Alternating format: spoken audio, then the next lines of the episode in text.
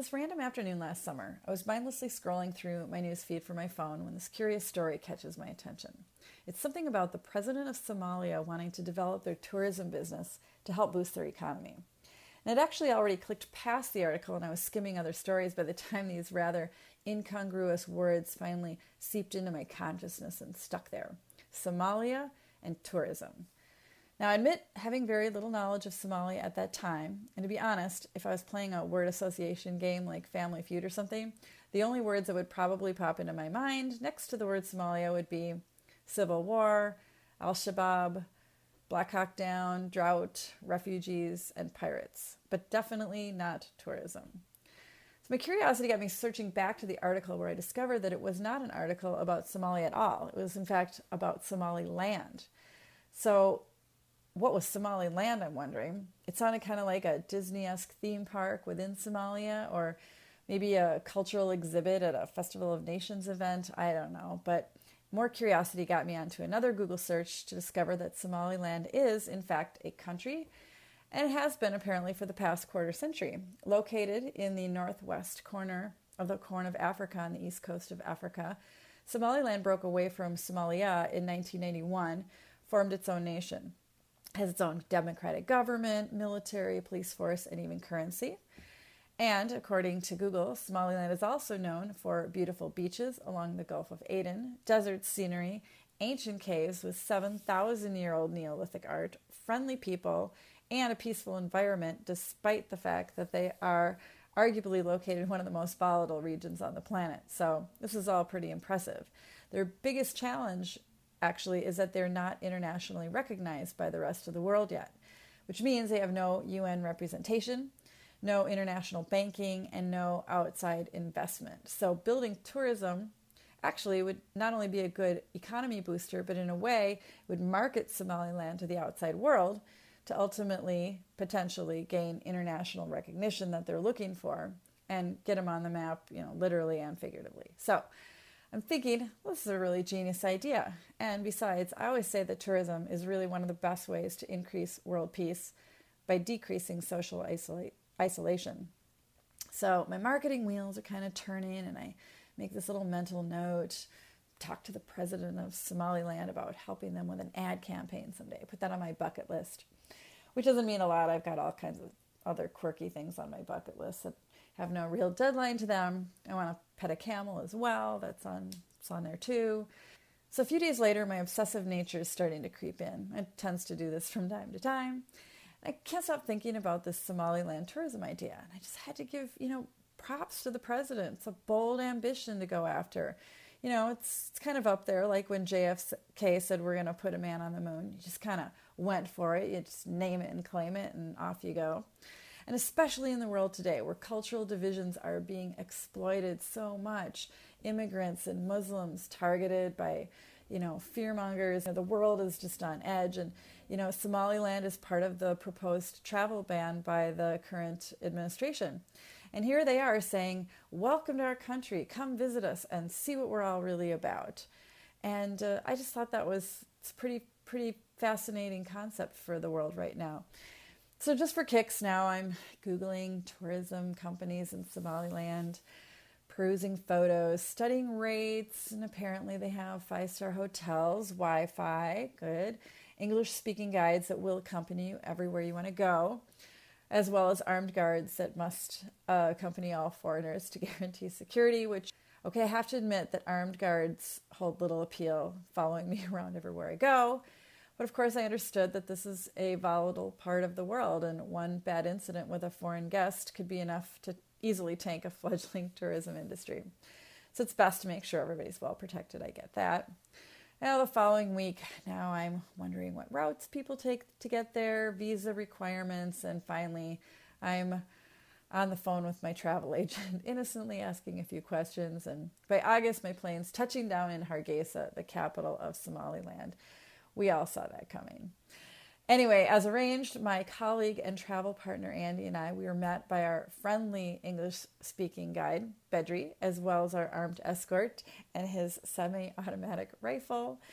And we all pile in the SUV and spent the next few days just cruising across the country through the deserts explored the ancient caves of Laas Geel, amazing, collecting seashells while waiting in the Gulf of Aden, shopping for exotic fabrics in the urban markets.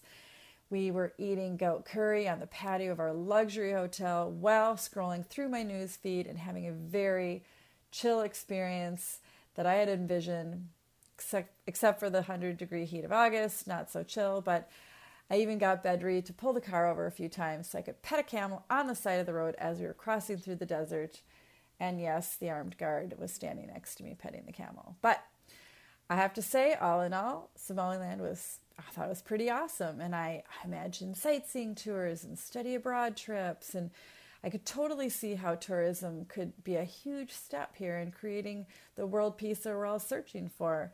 If people are connected, money's circulating, you know, once it becomes discovered by the masses, of course, this place will be overrun with tourists and everyone will have to wait in long lines for everything, prices will go up, etc. Now is the perfect time for everyone to go. Really got to call the president of Somaliland about an ad campaign. Anyway, on the second to last day, so we had this serendipitous chance to stop by a school that we'd heard about online. It's called the Abarso School, private boarding school for Somaliland's best and brightest teenagers, and it's preparing them specifically to be future leaders. So, had a chance to sit with the headmaster, sat in on a world history class, and then finally we we were allowed to just sit and chat with a, a group of 15 year olds. These two girls, Amira and Nemo, and these two guys, Abdi Salam and Abdi Khani. And these kids were just amazing. They were bright, funny, and just cute and cool and and they're all straight A students, and their English is perfect. And we just spent an hour just laughing and talking about everything from which countries they're following in the Summer Olympic Games in Rio. They're cheering, cheering for the UK soccer. To the latest episode of Game of Thrones, which they were addicted to. And we even talked about the drama of the US presidential election between Trump and Hillary. And, you know, they're so connected to everything going on in the world. And also, like teens everywhere, they're totally socially connected. They had all the latest social media apps on their smartphones. But what struck me though was how, although these kids are so informationally connected to everything going on in the outer world, they're totally unrecognized by it. Nobody knows they exist. Nobody outside their borders know they exist. They are unrecognized teens living in an unrecognized country in a corner of the world that nobody really thinks about. Unless, of course, there's some horrible news being shared or famine, and these people attend to Feed My Starving Children dried food packing event, but nobody knows these kids. These brilliant kids watching the world from their TV and devices with all they have to offer, but they are totally unable to participate. And that just that just boggled my mind. So we had one more day in town, and I thought, you know, would be fun to do a little activity with these kids. We often do this with kids that we work with in our different international programs and something that could stretch their minds, get them thinking creatively. So we cook up this plan to make a mock TV commercial for Somaliland tourism. And I'm thinking actually this could be really genius because these kids are so captivating that you know we could make this video, throw it up on YouTube. Video is going to go viral. Everybody's going to see what Somaliland has to offer they'll all start calling their travel agents. Of course, the president of Somaliland is going to call me, discuss more of my brilliant ideas on how to market their country, and then things are going to really take off. And most importantly, though, of course, the mere process of doing this little video commercial, it's going to help these kids have an active role in bridging the divide, which, you know, just taking action, even in even if it seems like just silly action, pretend action, it kind of just starts to give them a voice and a voice to the outside world and a chance to welcome them into theirs. So we get permission from the headmaster of the school. We all pile back in the SUV with the driver and the armed bodyguard and his machine gun. We spent a whole day just cruising around Hargeisa, where these kids took us to visit a few of the interesting and important sites and our game arcades, ice cream parlors, all the stuff they, they like to do where they like to hang out. When I got home to the US, I kind of edited together this little amateur music video commercial and emailed the kids the final version for their review. And as anticipated, they, they were excited. They thought it was super cool. And they just, I said, All right, you guys, this is yours. Forward it to everyone you know.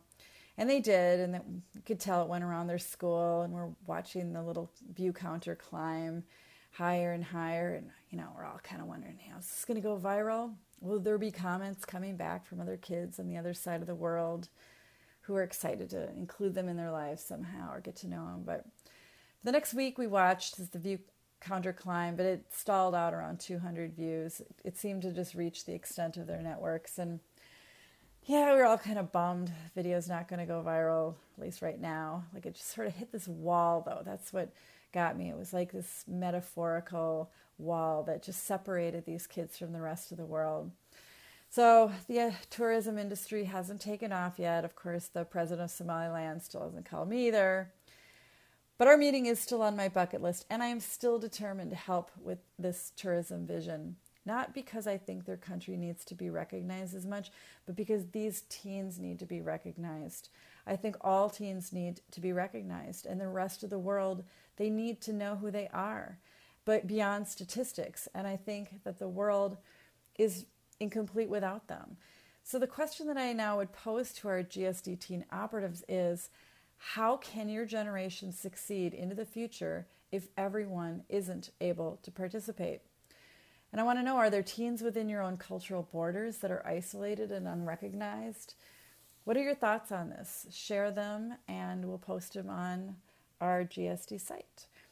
And for listeners, click on the GSD operative responses next to this podcast and you'll hear some of their thought provoking insights from the minds of GSD teens. In the meantime, I'm Dina Fessler from the GSD Hayloft. Join me for the next adventure. And if you want to uh, us to send you updates in your right into your inbox, just send us an email.